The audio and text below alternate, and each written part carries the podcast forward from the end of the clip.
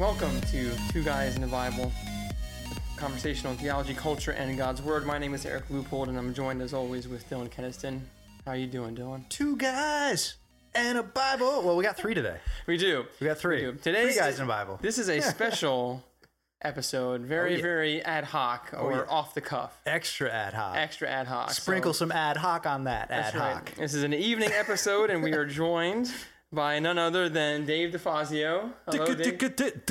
Dave DeFazio. See, I, I need an intro too. Yeah, We gotta get him a little good. intro.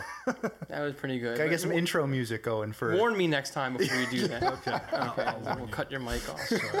no, no, but but uh, but but Dave, my Dylan, and myself are here to talk about uh, an interesting topic, the topic of Islam, and this is a, uh, a very uh, actually just a very open conversation. There's really very little preparation that we've done tonight. We have no notes for this one. Yeah, that's No notes, no that's prep. what I meant to say. We're just yeah, we're just kind of sitting here hanging around Eric's table, Yeah. and we're chopping it up, Yeah. and we're like, this Dave guy, like he, Yeah. he's he's got some thoughts on on Islam, and I'm like, oh, cool, me too. So Yeah, let's well, chop it up. Well, first of all, it's kind of it's a, it's a unique situation. Uh, myself, as a, as a military member, I've I've seen a certain side of, of Islam in my career, and and Dylan, I know you have some interesting uh, Mm-hmm. background that maybe you can share later on as far as uh, as far as that goes, and then.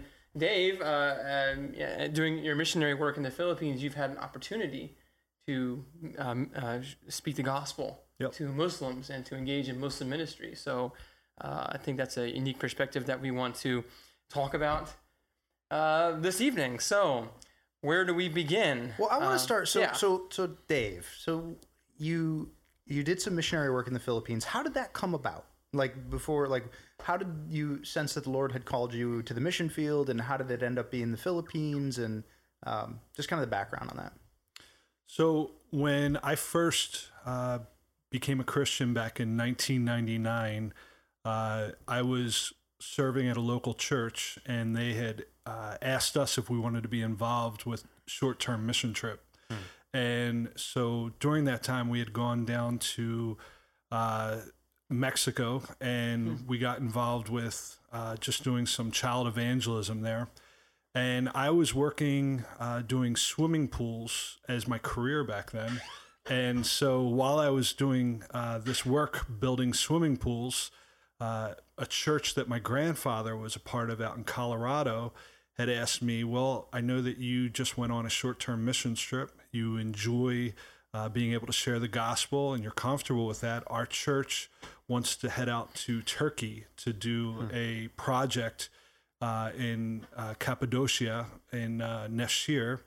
And there's a place where they need work done with an irrigation pump. And so, since I had a background with working on commercial pumps in the swimming pool business, um, I was a good fit. So they How the Lord used that. That's so cool, right? I love that. I yeah. love that. So they brought us out to Turkey. I was there for it was supposed to be a three week trip. After one month, completed it. Fell in love with uh, just being able to minister uh, to uh, Turkish children, and thought that I was going to come back to the United States. Uh, pack up my belongings, head back to Turkey, and start a motorcycle dealership in Cappadocia and do go. business That as would be mission. so cool. What a story. So I that's love it. so that's when uh, basically God began to light a fire in my heart for wanting to go cross culturally to share the gospel. Amen. Man, that's awesome. That's so cool. So, so okay. So, did you end up starting this Harley Davidson dealership? No, That would have been cool. that would have been very cool. but the Lord put the kibosh on that. Yes, yes. Okay, so so so Turkey. So you ended up coming back, and you were here for another couple years, and then eventually ended up in the Philippines. How did that come about? Yeah, so I came back from Turkey uh, June 2004, August of 2004. Uh, this beautiful girl walked into my life, Sonia, and uh, God kind of flipped my world upside down. And so at that point, then we got involved with local church ministry. Uh, we went up to Quakertown and we were a part of uh, seeing a church planted up there.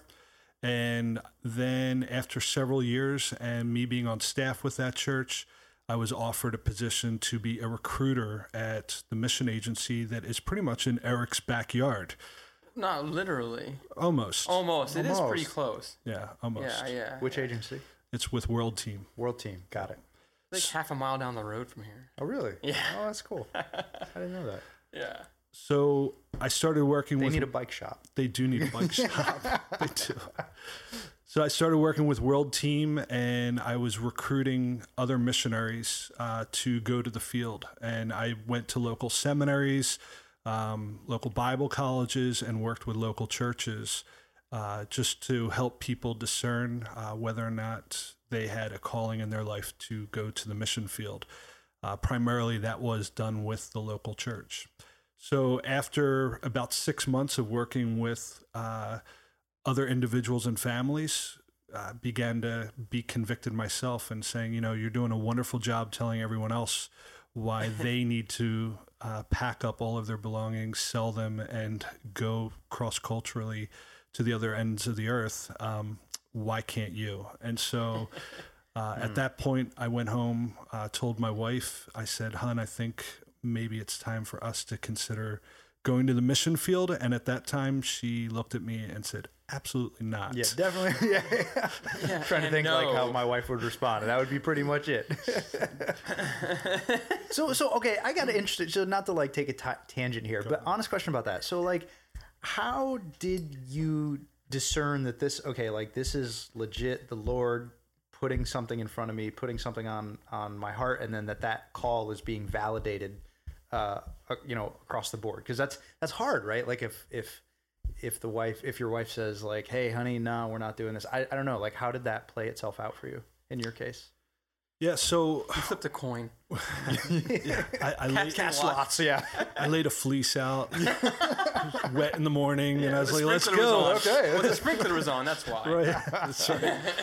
the lord works in mysterious ways including through sprinklers So when you look at Acts chapter 13 and you see the church of Antioch Mm-hmm. um, and you see uh, the elders of the church praying and fasting together with Paul and Barnabas and the Holy Spirit separating Paul and Barnabas for the work of the ministry, um, Sonia and I wanted that um, that same process. Although I wouldn't say that that's prescriptive for every person to go through a process like that.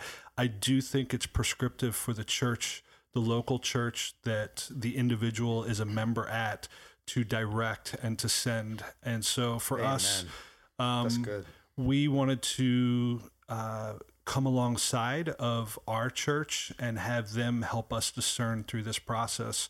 And at that time, we were with uh, we were at Hilltown, and uh, we were new members at Hilltown. And World Team has also an assessment process called RACE, which is a reciprocal assessment Christian evaluation. And Of um, course it is. exactly. Nice acronym.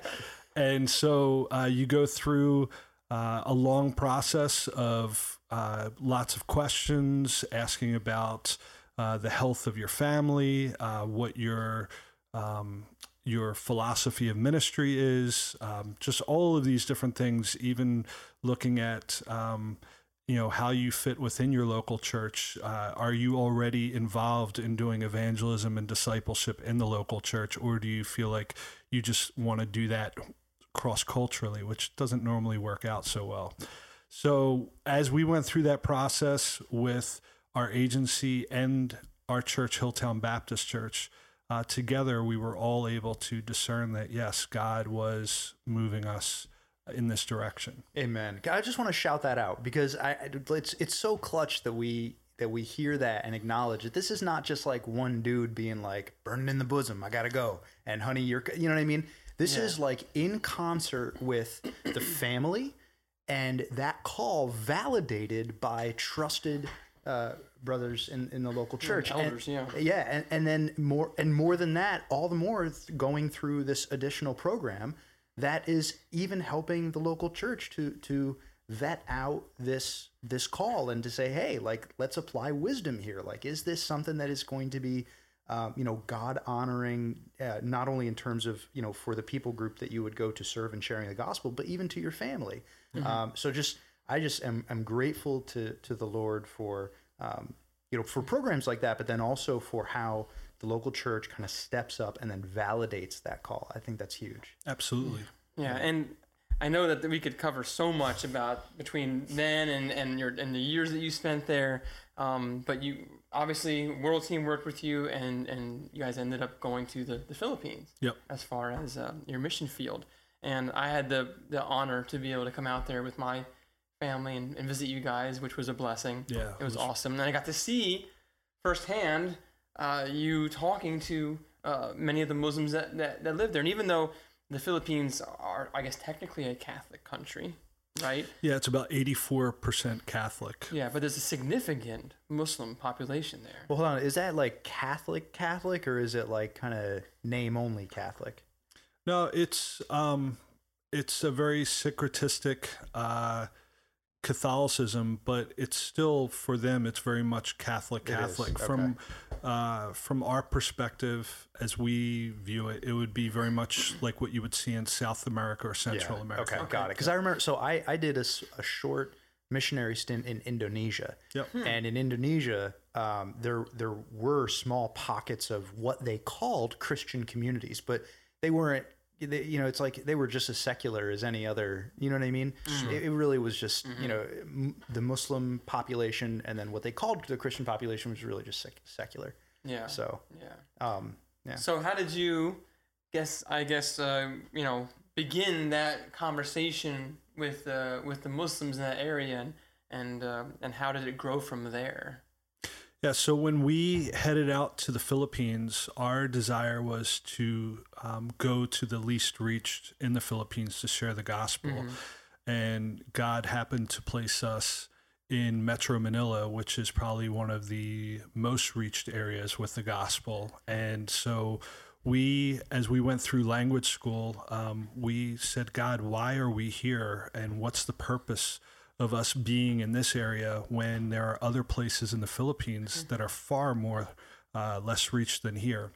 And during that time, uh, war broke out in Marawi, and that is in southern Philippines in the main island of Mindanao. And uh, Mindanao is primarily uh, it's a Islamic uh, island nation uh, almost unto itself. They wanted ISIS came in and wanted to separate itself and create an Islamic state uh, in Mindanao and separate itself from the rest. Ul- ultimately, they'd like to conquer again most of the Philippines.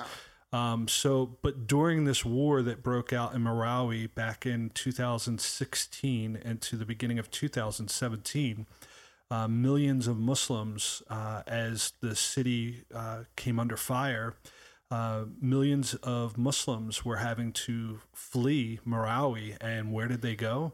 They came right into our backyard. And so, as we were praying and saying, God, why are we here? We want to be reaching the least reached. God was like, I got this. Prayer answered. Yeah. And so uh, we wound up, it, there was about 250,000 Maranao people that came into Antipolo in the area that we lived. And so, as w- while we were finishing up language school, we had been doing work in a squatter community. Um, while that was happening, I started watching our local wet market where we buy our fruits, vegetables, and butchered meats. Uh, I started watching that market transform. And w- once there were uh, indigenous farmers uh, that would have been more animistic, now I started seeing Maranao people, uh, and you could identify them by their dress. Uh, so they wore bright colored garments. The women always had their heads covered. Um, lots of gold jewelry, uh, like gold bracelets, and uh, they started s- selling things that were different than what the normal vendors were selling there. Instead of fruits and vegetables, electronics started replacing the fruits and vegetable stands. Mm, they probably don't taste very good. No, not so not so good. Mm, HDMI cables, extra crunchy. So as we were there uh, going to the market uh, every week, I started connecting with a lot of the Maranao people. Now, what helped you to connect? I mean, right now you're sitting in front of me, and you're a very uh, large man, and, and I mean that in a very respectful way.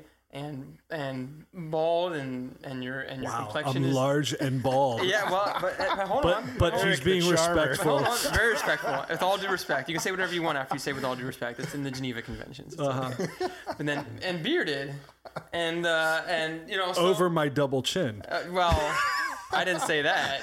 Foot meat mouth. But so I mean, in a way, you know, you oh, you look like you could be uh, Muslim. Yes. Yeah. Did you Yeah. get that impression a lot? Absolutely. So when I would go over to the market, uh, many of the Muslim men would come up to me and they would ask if I was Muslim. Uh, and they mainly thought that I was Jordanian because I guess Jordanians are tall and uh, usually large beards. And the Filipino men, um, they could spend a hundred years trying to grow a beard and they would look like Eric. That's true. That's very true. So Love it. So it was a great way to um, kind of just break the ice and be able to not. I didn't even have to come up with some special strategy to connect with them. They were coming up to me and wanting to directly connect. And one of the first questions they would ask is, "Do you know Arabic? We want. We would love to learn Arabic." That's so interesting. Wow. So well, like, so one of the things that trips me up about that, not like in a bad way, but just it's wild to me, is that like in in these other parts of the world, uh, and in particular in like Muslim dominated countries, like we think in the West and just how secularized we are about like what do you not talk about, right? Politics and religion stuff like that. Like it's just not like that's like typical. I'll walk up to a stranger, like in your case, be like, "Hey man, are you a Muslim?" Like that's just that's so yeah. I actually think that's cool, right? I think that that's something that mm-hmm. we, I, I would just love to see, like, you know, Lord haste the day, but something recaptured in our culture where it's like it's okay to talk about these these topics that are like really substantive more than just like the weather. I mean, I love sports, but like you're only going to talk about that for so long before, like, you know, these eternal issues just really are impactful and are taken very, very uh, seriously across many, many other parts of the world. And it's just like part of their, it's part of the air that they breathe. Yeah. Yeah. Yeah, I'm living here in the United States. Um, we are very accustomed to diversity, so we see our neighbors all around us, and we see people from every different nation in in the world uh, gathered all around us here in the Greater Philadelphia area, and we start taking that for granted. So we, when you are in a country like the Philippines uh, you know, 95% of the people there are Filipino. And so when you come in and you look different, they want to watch you. They want to understand more about your culture. They want to learn what you listen to, what you read, what you look at, what how the sayings. Uh, they want to learn funny English phrases. So uh, immediately you're kind of under a spotlight, and they want to engage with you. So it's a it's a cool opportunity to be able to share the gospel and that's why a lot of people um, oftentimes they want to go to the mission field because maybe they've been on a short-term trip and they've seen how responsive people are to the gospel in other countries as opposed to here, to here, yeah. where Yeah. there's somewhat of a, a there's not somewhat there are definitely large walls up living in uh, this highly secularized culture that we're in here Yeah. When when you do um, have those conversations with the with, with the Muslims in, in the Philippines, how do you how do you go about that? Like, wh- where do you proceed? What is your technique or tactic as far as okay, the conversation is beginning. Now, where do we go from here? Well, I think Dylan had said it earlier. Um, you know, Muslim individuals, uh, the the re- the religion of Islam is it's a, it's a worldview in itself. Um, much like Christianity, Christianity presents a worldview. Not all religions present a com- like a, a large, complete worldview, but Islam impacts all areas of life, and so they are always looking at everything through the lens of, of Islam and they want to understand and and see it from their perspective, but also have you see it from their perspective. So, uh, one of the first things that they'll often engage me with is, um, "Do you have more than one wife?" And so, uh, oftentimes, Uh, this is What's an, your answer to that? that Sonya is more than enough for me. um, so oftentimes this is a, a, wonderful bridge to beginning to share the gospel. And I say beginning to share the gospel because with sharing the gospel to Muslims takes patience. Mm. Um, oftentimes we uh, feel like we have to quickly present the whole gospel in one sitting.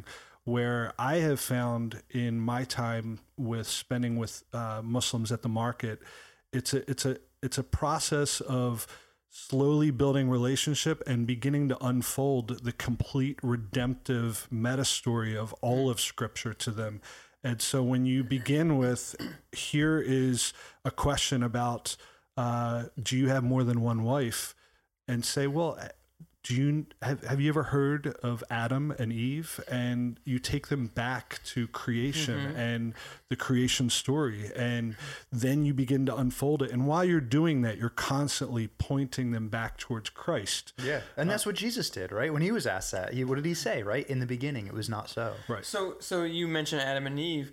So that mm, the question I want to ask then is: Is that an area of overlap that they would be familiar with? Like, what other areas of overlap do you find very helpful in your conversations with with Muslims? Yeah, so the creation story, the prophets, um, much of that it's more by names that they're familiar with. Okay. Um, most of them are not familiar with any of the stories that are within that are inside the Quran.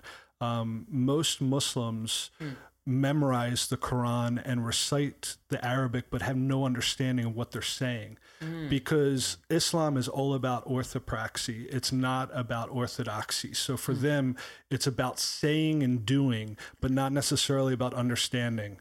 And so it's a it's a process of them submitting.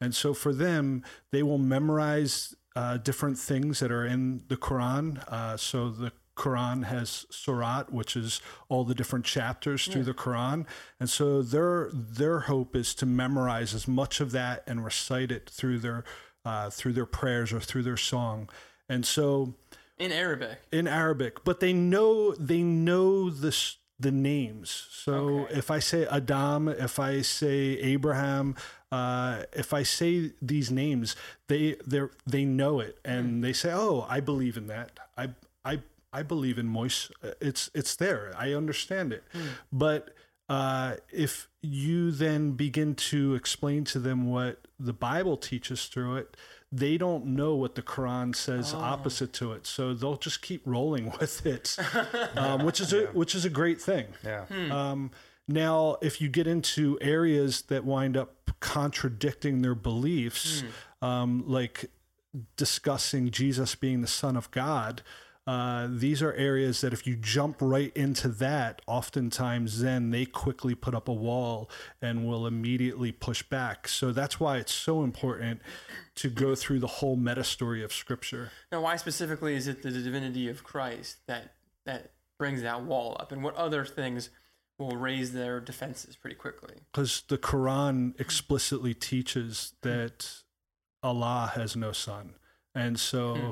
Uh, I think, uh, again, this is off the top of my head, but I think it's in Surah 4. Uh, it's specific, it's very explicit that yeah. says mm. that Allah does not have a son. And, mm. um, and so with that, uh, like even going into a gospel presentation, uh, many people that want to share the gospel, if they're just going to go into one of the four gospels, mm oftentimes we'll go into uh, the Gospel of Luke, hmm. which expresses the humanity of Christ um, as they're going through it, whereas like the book of Mark opens up right in the beginning with yeah. Jesus the Christ, of, the Son of Son God, of God yeah. right, right in there, right, and so it. I in no way would say that uh, someone who is evangelizing a Muslim should refrain from moving a Muslim towards right. the understanding right. that Jesus Christ is the Son of God and to give them a true Trinitarian view of that. Mm. But what I am saying is it has to be done through patience. Yeah. and so, mm. um, mm-hmm. so it's a, it's a process. Mm-hmm. and there are things that, as you walk through scriptures, like even looking uh, in many of the I am scriptures, like in John 6, John 8, John 15, even through Revelation, uh, these I am scriptures are, are wonderful to kind of open up deeper dialogue through this. Um, but oftentimes with Muslims, they are, their worldview. Uh, they are looking at things through uh, a shame honor concept, um, and they are also looking at things from the perspective of clean, unclean. And um, so it'd almost be like discussing something with a, with, with a Jew. Um, and so jumping into these topics right off the bat that are already highly um, controversial and they have already been trained by their imams to remember these Filipinos are living in a country that's 84% Catholic. Uh, These imams are preparing them uh, to counter these debates about Jesus Christ being the Son of God. Uh, so to jump right in there, uh, it would only usually break down the relationship instead of taking time to go through all of it to get to that. Yeah. So mm-hmm. So my, my experience has been that, and, and I hear this. This is I don't know the stats on this, but this so this is just hearsay. But like it tends to be that Muslims are much. They tend to be better informed about what Christians believe and better prepared to respond to Christian beliefs than Christians know about Muslim beliefs and are prepared to respond to Muslim articulations of their of their views. Um, have have you I mean, that makes to be sense to me. I mean, it seems like I mean, most Americans don't really Yeah.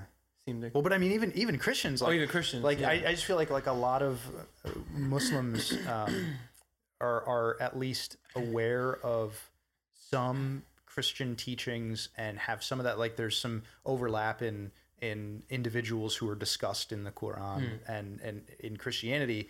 We don't necessarily have this notion of you know continuing revelation after at least scripturally i think we can all agree um, after the canon right so hmm. like when when we're look we're like no that's that's it so we don't kind of go and and read beyond into you know what is it 600 some odd years later mm-hmm. the quran comes on the scene you know maybe in disparate parts and then eventually gets compiled that'll be another you know maybe fun Yeah. one down the road I don't know if they believe that. well, we can we can come down back to that one. S- some- Yeah. all, all that fun text criticism gets pointed towards Islam, and it becomes a much more delicate conversation. Mm-hmm. Um, anyway, all that just to say, like it's it's harder. Uh, I feel like for for Christians who tend to be a little bit less familiar with, um, especially I guess Christians in the West, like we're we're constantly worrying about secularization and you know the new atheists like in in my mind and this is, might be too bold to say but in my mind like atheism is is dead it's intellectually dead it's it's bankrupt right i think part of the reason why um, Islam is compelling to many. I say, like for me, I haven't shared this like publicly or haven't gotten into my story at all. One of the reasons Islam was compelling for me was because of what you mentioned earlier. Like it presents a, a, a theistic and a worldview that really tries to get at many of the same kinds of uh, answers that that Christianity uh, does get to in kind of a, in a counterfeit sense. Uh, that Islam tries to get to in a counterfeit sense. So it's I, I don't know. It's I you know every now and then you see these these you know I don't know. I was reading a CNN blog I stumbled upon the other day where it's like you know Islam is the answer for the West. right. You know that's that's just not uncommon to to hear that articulated. wow. So anyway, Yeah, I mean, I, I, I- wonder if also for Christians it might be and Americans as well a, a fear issue. yeah, I mean, you can't ignore that aspect of it, and I, you know, I see that a lot as well. But certainly, uh, a lot of folks when they think of Islam or they hear about Muslims, they immediately are are drawn to or or they perceive the idea of the extremist terrorist, Right. right? Which I mean, I I know that's a minority.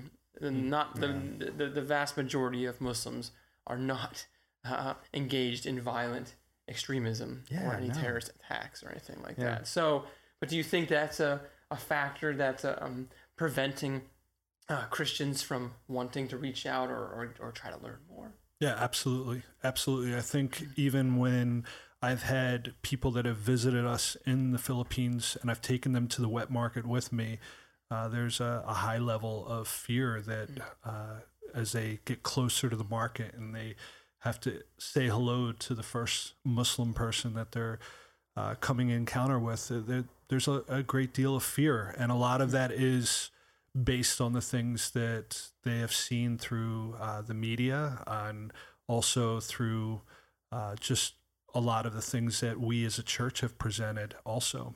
Mm. Um, and so I think that uh, many of the Muslims that I've come in contact with, whether I've traveled in Syria, I've been in Turkey, I have been, uh, I've met Muslims in Cambodia, mm. I, in all of these different areas, I would say the majority of them know very little about their faith.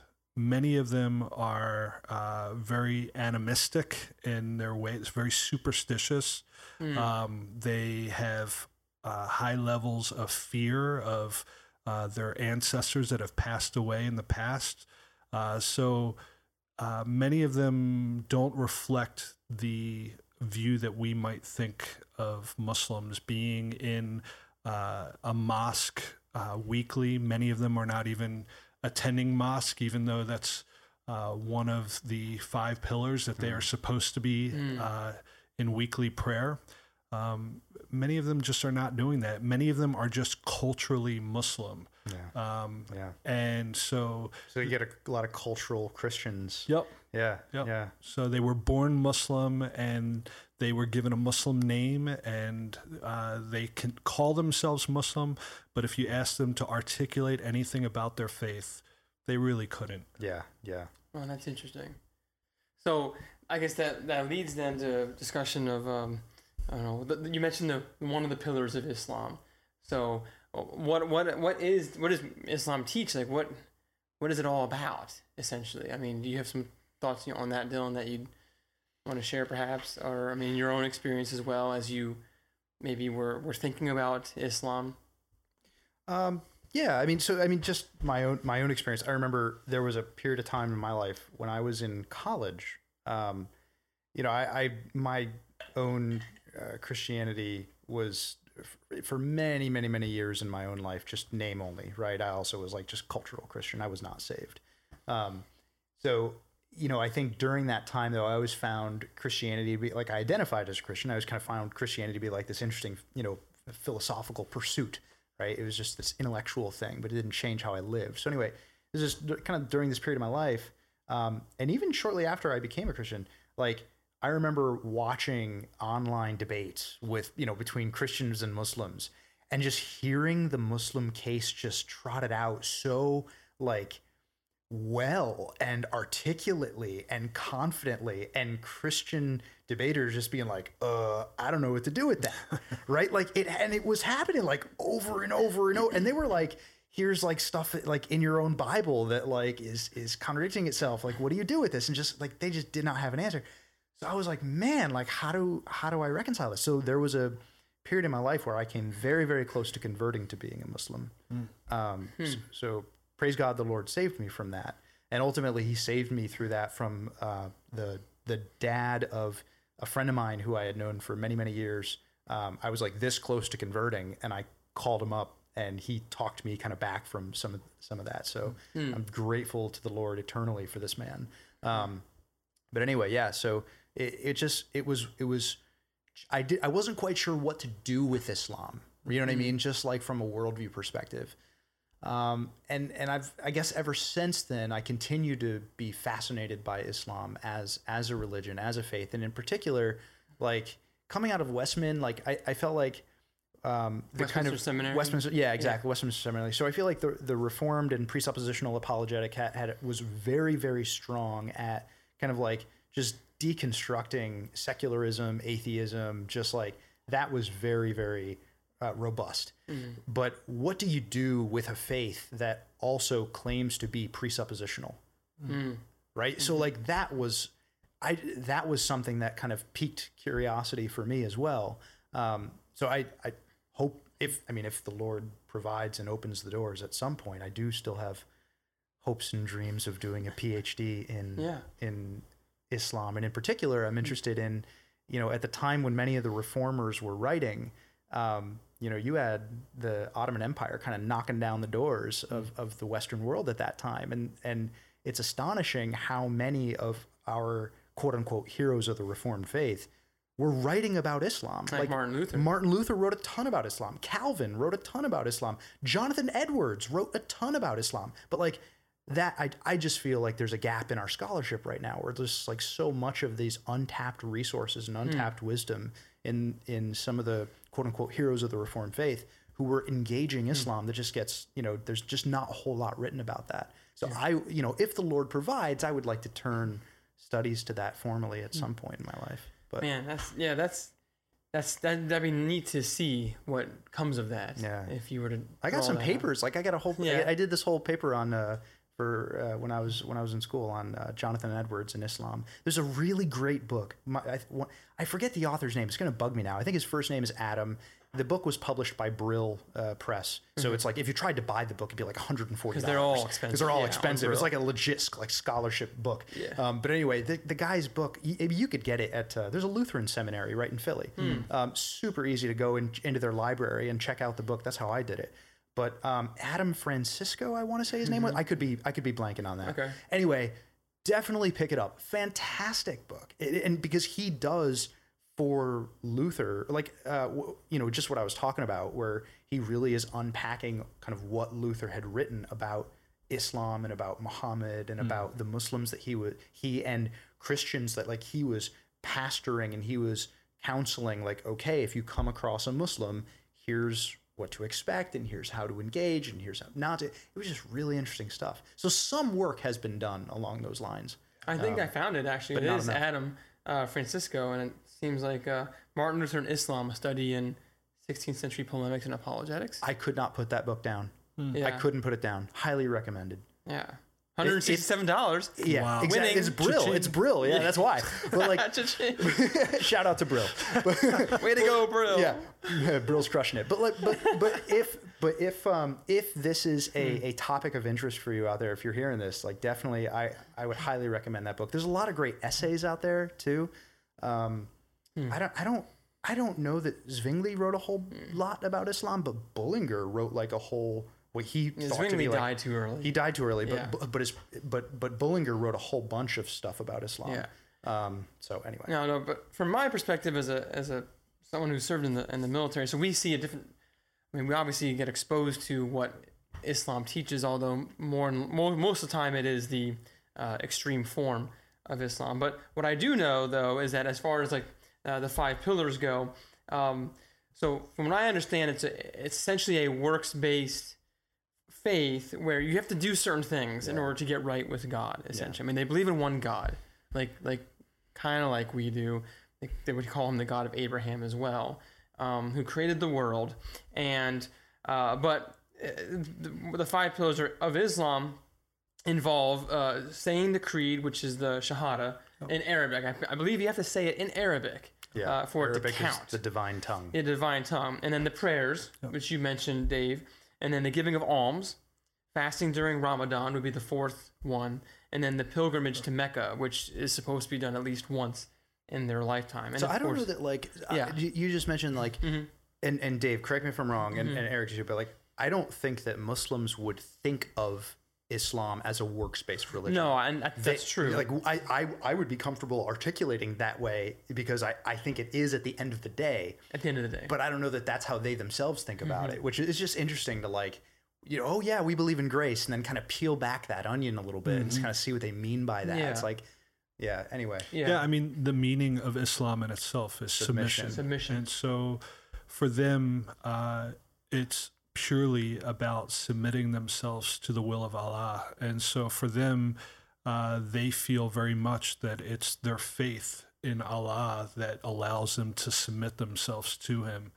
Um, but, and that's why when they uh, recite uh, their faith in the Shahada, that's a that's a them going and confirming that this is our faith.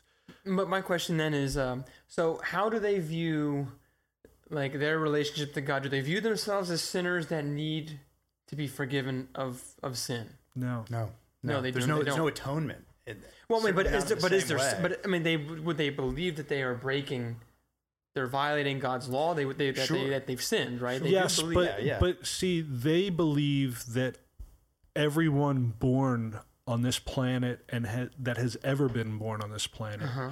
was born Muslim. Yeah. Really? Yep. So if you're if you are Hmm. a, a Muslim, you you it's like a self discovery. Going back to the roots. It's going like- back to the way it was. Yeah, it's like it's like I heard one imam put it like I did not become a Muslim. I realized I was a Muslim. Correct. Yeah. Interesting. Yeah. Interesting. So where does So it's less about atonement and Yeah. more about revelatory, like Yeah. it, like experiential, Okay. and it's uh, it it can be also quite dark. I mean, the Yeah. process of conversion can be quite dark.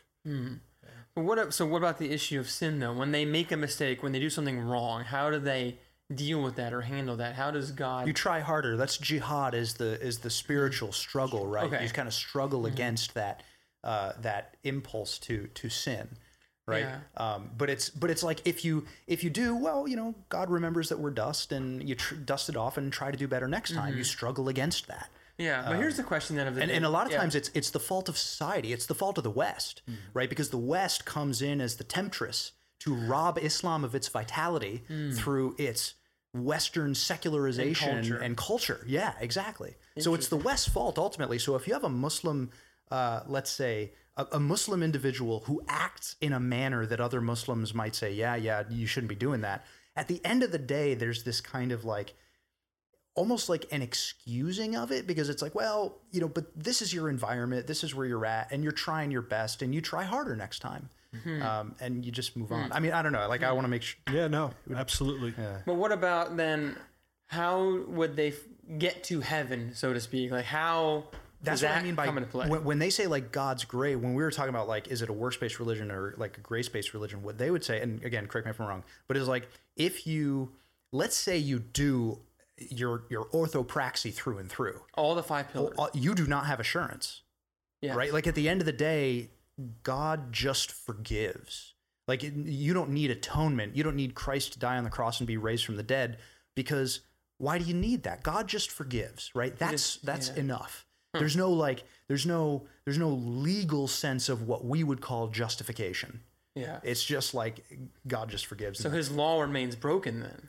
well, yes, but I don't think that they would are I don't know that they think about God's In that law way. in that way. Yeah. I got. They also have the view of there being ultimately in judgment a scale that weighs out Oh. their evil deeds in comparison to their good deeds. Oh. Um, but if you would ask them, have you kept record of your good deeds in comparison to your your bad deeds?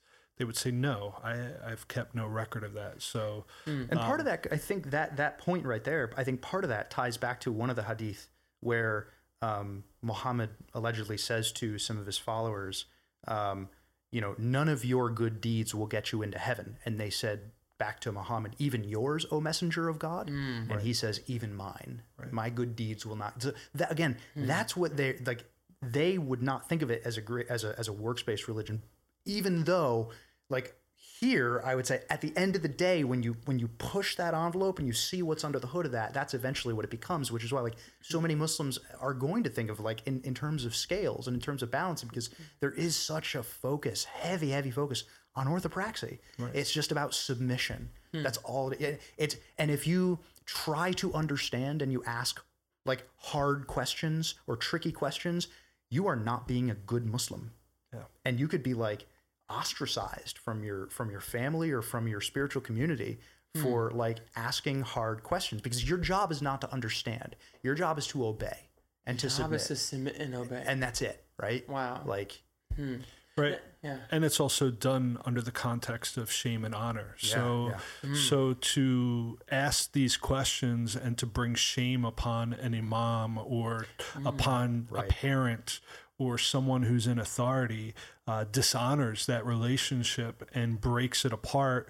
And there's consequence for that in order to save face for the person in authority. So ultimately, that's why there is so much conflict within the Middle East. Is because much of it is, is fueled by saving face and being dishonored. And so when certain things are challenged, they have to challenge even harder just Right. to save face. Hmm. you don't have like this thread of like forgi- of forgiveness in like the christian tradition and ultimately what kind of unfolds in the I mean the West is all kinds of other problems. Yeah. I mean, and we we do have this problem too, and it, but but it's not. I, I we have we have you know school shootings, we have bombings, we have all kinds of stuff. Um, we we don't have too much in the way of honor killings, right? right. and, and there's Yeah. and there's reason for that. So it, it's just it's a slightly different worldview heritage Hmm. um, that kind of trickles down in in terms of like you know forgiveness over against retribution. Even though again that that we are no we are far from perfect on that front. Yeah. Now, one thing I I've heard, and maybe you guys correct me if I'm wrong, but from my understanding, that a lot of the appeal to engage in violence and and acts of you know literal jihad warfare, um, I've heard it said that one of the reasons why that's so prevalent in Islam is that uh, to die in jihad is gives you the best chance that you could be right with God, go to heaven, and, and enjoy paradise. I mean, it's still no guarantee, but like if you were to die in jihad, it is almost a near guarantee, and that's, I mean, if that's true, that seems very appealing to a person who doesn't know where they're going. Sure. Is that a fair assessment? Yeah, I mean, I, I would with you, it would be more based upon what I've heard, uh, but Yeah. I've never had those conversations with a jihadist. yeah, that's probably best, Dave. but uh, yeah, I mean, it, it's definitely been what I've I've I've heard. Okay. So like like my understanding on that is there's there's some Muslims who are more secularized and, and Yes. theologically liberal and Yes. more you know easygoing. They live in the West mostly. Yeah, well, and even in places like the Philippines, like even in Muslim countries, like there are whole groups in the pop. But I think even in those cases, they're like impacted by the West, right? Yes, like yes, yeah. yeah. but so so totally. But um, then there's there are also um, theologically orthodox Muslims. I, I want to be careful with that language. It's not a, a lot. What does that mean? A lot of people 'Cause then you pick got that one Sunni, apart. You got Sunni Shia. We, yeah, yeah, yeah. We, are not going to get into that. Yeah. Um, but you have put it this way: you have you have other Muslims who act, who like actually believe the whole thing top to bottom. You know, including Quran, including Mm-hmm. the Hadith, include like da, da, da, da, including Sharia, the whole the whole nine. And to right? give some clarity, the, the the hadith are the are the are the are the words and actions, the stories of Muhammad himself. Correct. The Quran is what he received allegedly Correct. from heaven, and then Sharia is the Sharia is is the is the law, is the uh, administration of the law. Exactly. Right. Okay. Exactly. Just for our Yeah. listeners' sake. Well, no, no, it's good. Thank you for doing that. Um, but but like I, you know, so you have some Muslims on you know kind of one side of the aisle and another, you know, other more uh, you know other Muslims on the other side of the aisle, and it it really is interesting to talk with. So I I have not. I, what you know when we say like you know probably not best that we talk haven't talked to a jihadist but like I, I have talked to like Muslims who really do take their whole faith top to bottom seriously, mm-hmm. and it really is interesting that they they have a place. Like, look, this is how Muhammad did it. Like, they, they have a place for for for violence under certain conditions, mm. and they'll they'll they'll draw that line in different places. So, for example, they might say, well, if you are um, ultimately Islam is going to take over the world, right? So if you so they're are post millennial in that regard. it, it, it, Preterist. yeah. but so like if you're in a part of the world that is um the, so there's the house of peace and the house of war, right? Muslim countries that are ruled by Sharia is the house of peace.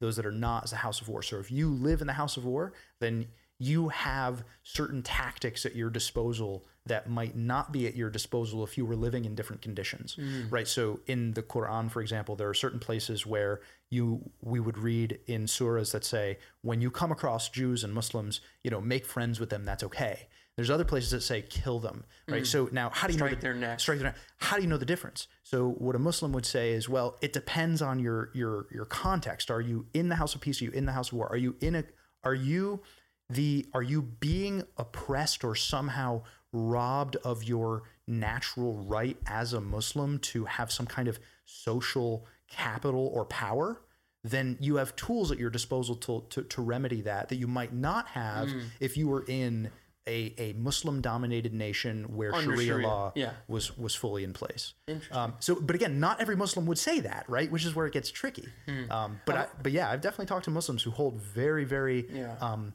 you know, uh, theologically con- um, conservative views on on that. Yeah, and I've also heard that some argue that even though they would agree with the uh, the possibility of physical jihad or war, but that there's no caliphate, there's no caliph anymore. Yeah. And if there was one, only he could declare or initiate jihad. Yeah. And so that there seems to be maybe that's one of the reasons why the Islamic State tries Right, and to tried to establish itself as a caliphate, Caliphate, yeah. with with Abu Bakr, right? No, Al Baghdadi. Sorry, Al Baghdadi, as the as the caliph. Yeah. Um, there to give themselves authority, I suppose. Yeah. And to try to unite all Muslims under their reign and rule to have that power. Right, Essentially. right. So, uh, no, this is interesting stuff. So we're, we're already at 50 minutes, coming towards the end of our time. But let's we've covered a lot of things here. But now for our Christian listeners, uh, uh, men and women, um, you know, uh, you, what do you tips, tips, techniques, recommendations, uh, things for us to consider uh, on, a, on, a, on as we as we try to evangelize uh, the, the Muslim people. Uh, thoughts there. Dylan had recommended that book. I want to pitch something for many of the audio listeners, which, It's cheaper, uh, yeah, not a hundred and seventy dollar book. uh, download the RTS app, which is the Reformed Theological Seminary app, and uh, Dr. Anderson. Uh, has a whole series on Islam on it, and it's phenomenal. And he breaks down uh, probably there's probably about 25 different sessions uh, with him going through lectures on uh, everything from uh, what is Islam to what is the Quran, textual criticism, uh, how uh, what happened during the Reformation, uh, how uh, did reformers interact with uh, Muslims, uh, how we can evangelize Muslims. It goes through everything. It goes through major obstacles within Islam, um, because this is something that uh, many of you, the listeners, are going to be kind of conflicted by. Is um, oftentimes when we think about evangelizing Muslims, sharing the gospel with them, uh, there is a pressure to do something called uh, contextualization, high contextualization. Um, so Explain that a little bit more. so yeah, so within uh, the the world of uh, missions and going into cross cultural settings, uh, there's what they call a C scale. See, I, w- I wasn't going to go there, but I'm glad you brought that up because that's that's really important. This is important. Um, and so the C scale, uh, I would say for me being a cross cultural worker, I'm pretty comfortable working up to C3. Dude, that's where I land too. Ah, my man. became best friends. Fist pounding Dave right here. That's where I land too. I don't understand at all what you're talking about. C two. It's just like how like how deeply will you how see, how deeply will you contextualize what it is you're trying to articulate when you share the Right. gospel? So C help one, me- help me C one. I'll do it real basic. So C one is I go over to uh, my Muslim neighbors in Antipolo, and C one I'm wearing my shirt and tie. I'm sporting my uh, King James Version Bible, and uh, I've got my Bob Jones parted hair over to the side, and I'm walking up to this Muslim, and I'm speaking English to him, and I'm trying to share the gospel in English to him and I'm hoping to bring him into my English speaking church uh, that is singing uh, English hymns. Yeah. And, uh, and that's what C1 is. C2 is I'm probably still dressing a lot of the, the, that same way, but I've learned their language. So I'm coming to them and I'm going to share, but I'm doing it in their language. Um, C3 is I am doing some cultural changes. Maybe I'm dressing similar to them. As long as my dress does not reflect something that is part of their religious worship. So Uh, you'd be deceiving them. Right. I, I don't desire to deceive them. Okay. I'm just being, uh, I'm just basically honoring the country that I'm in, culture, the culture that I'm in.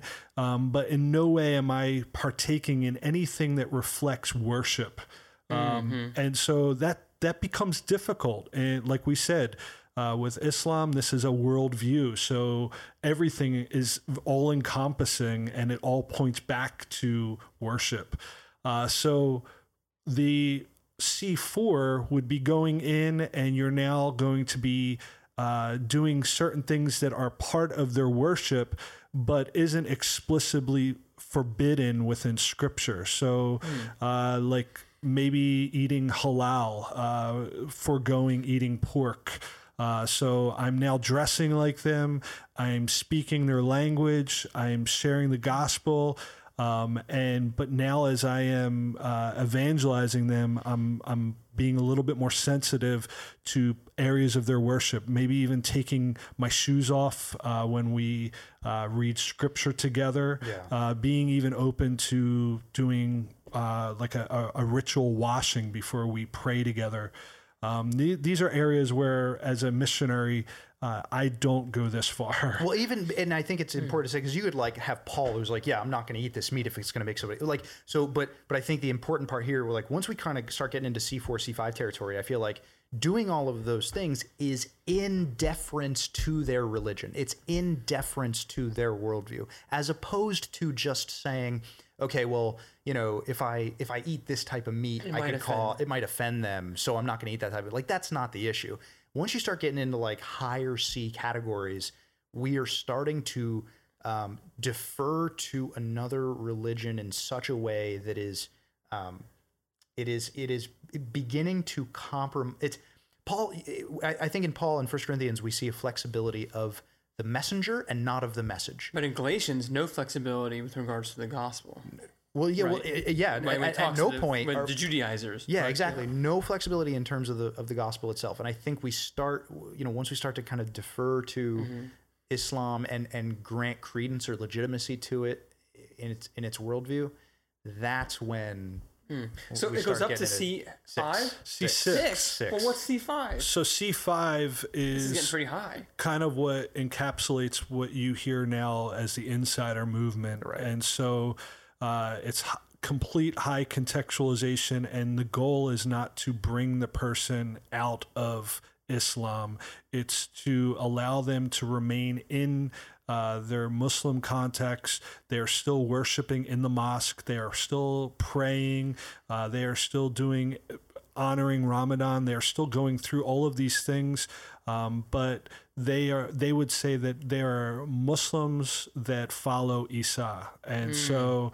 They're Um, thinking of Jesus when they're doing it. yeah, but even with that, um, it gets real gray because oftentimes when you're in this uh, C5, uh, many adherents to C5 aren't even Trinitarian in their view. Right. So um, they're just honoring uh, Christ as they would honor Muhammad. And in some ways, if you challenge them, uh, they might view still Muhammad higher than Christ. And and uh, and so obviously for for me, I my conviction would be that that person is not a, a believer of Jesus Christ. They are not saved. They're not regenerate. And there's one more step beyond that too. C six is for You're a Muslim. You become no, a Muslim. no. C six is actually they use that for um, basically secret church.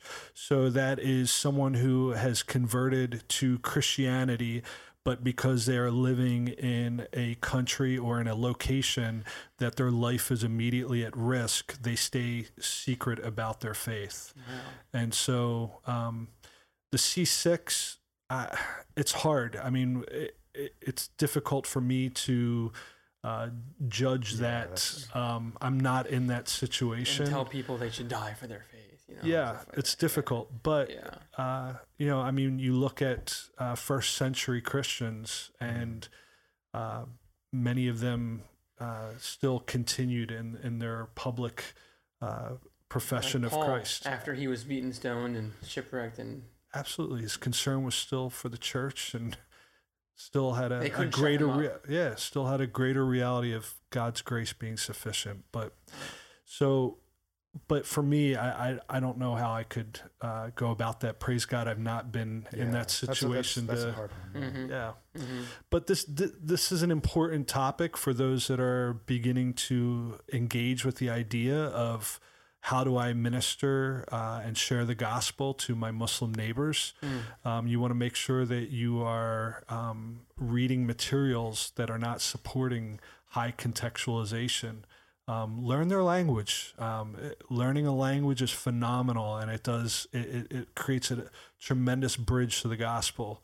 Um, but I, I wouldn't go super far down the road of trying to make yourself look Muslim. One, um, if you actually ask a Muslim, they would look at that and say that's ridiculous. Um, they think it would be disingenuous and and and later if they found out that you were pretending to be muslim to share the gospel with them uh, they they would think that's it's weak and it's poor. Have a high have a, a very high view of the word of god. Uh, muslims have a high view of the quran They just and- differ on what the Word of God is. absolutely. Yeah. so so be passionate about the word of god and preach it with authority. And They'll respect that more. I feel like absolutely they will respect that a lot more. Yep. Yeah. That's interesting. Yeah. And that might be hard for us in, in, in, in our culture today in, in, in the West because we're so used to being very gentle, Yeah. particularly with the, the militant atheists and the militant secularists. And we're trying to tiptoe around certain things and Yeah. not offend. Not offend people. and right? and so now we're we're kind of soft, you know, soft pedaling things. And with regards to that, though, maybe the we should be more bold, Yeah. and they would respect boldness yeah. in that regard. yep They will they will respect it if you like you take your faith seriously. If you're because like so many Muslims want to talk to like an informed Christian and then have a hard time finding one, right? Like so I'm- I'm serious. Like they'll be like, oh, it's so like I've heard stories like there's this Muslim guy who's like, oh, I had a taxi ride over with a gentleman who was a, a Muslim. This was not like in New York City. This was like in a Muslim country. I forget which one, but it, this particular chap was a a, a Christian and a, an informed one, an articulate one, and, and the guy was like. I'm, it's so nice to have a conversation with a Christian who actually believes the stuff. yes Like it's it's incredible. yeah Um, Wow. I would just like I, I would just encourage listeners out there. I think that the challenge to Christianity uh, in the future, uh, in the next couple of decades, is not going to be atheism. I said that earlier. I think it's going to It's be so Islam. empty. It'll be supplanted by Islam, which has more substance. I, I As- yeah, as- apart from the gospel supplanting those things, right. Islam has more substance than the It empty does. materialism of Yep. I- so I, I think it, it really bodes well for our future to be investing now in resources and time and, and reflection on uh, just Islam in general. Um, one of the things that was real, so I had a, a professor at one point who assigned us to read the Quran. This was at, at Westman, and and he was like, it, it, what was remarkable to me when when reading was how I almost hesitate to say this. You don't want to like you know get too carried away with stuff like this, but like there is like if you read it, there is something spiritual going on when you read the Quran, and I don't mean that in a positive sense. yeah. I don't mean that in a positive sense. I mean like there, there's dark. It is very there's a there's a pull to it that is very dark. So it's remarkable if you just read the Quran like and I don't I don't necessarily know that I would recommend that to everybody, but if you're like mature in the faith and you have an interest in the subject, by all means read it and familiarize yourself with hmm. it because there is a very very very large portion of the world that is coming to our next door in Bucks County. I mean, Philadelphia County is is has a booming Muslim population, and it's growing faster and faster. Um, to become more familiar with with Islam and equipping yourself with resources, by all means, if you are interested in the subject, please, please, please feel free to reach out. Um, you know, Dave, us, yeah. email us. Dave, I'm sure could point us to some fantastic resources. Yeah. I can, you know, put some references together. Um, but but please do reach out if this is a subject of interest for you, and equip yourself for uh, some of these conversations, not in a combative way, but just to to you know become educated about what Muslims believe generally, uh, so that you're you're well equipped to kind of you know plant your feet firmly on the rock that is Christ and the and Scripture, um, so that you're not going to be shaken when these winds of, of Islam start blowing next door. Yeah. So uh, this has been awesome discussion, guys, and our our time is is is up though. But uh, Dave, I want to thank you very much for sharing. Uh, your experience and your knowledge uh, on the su- on the subject as well, Dylan. Uh, your own personal uh, wrestle uh, with with Islam.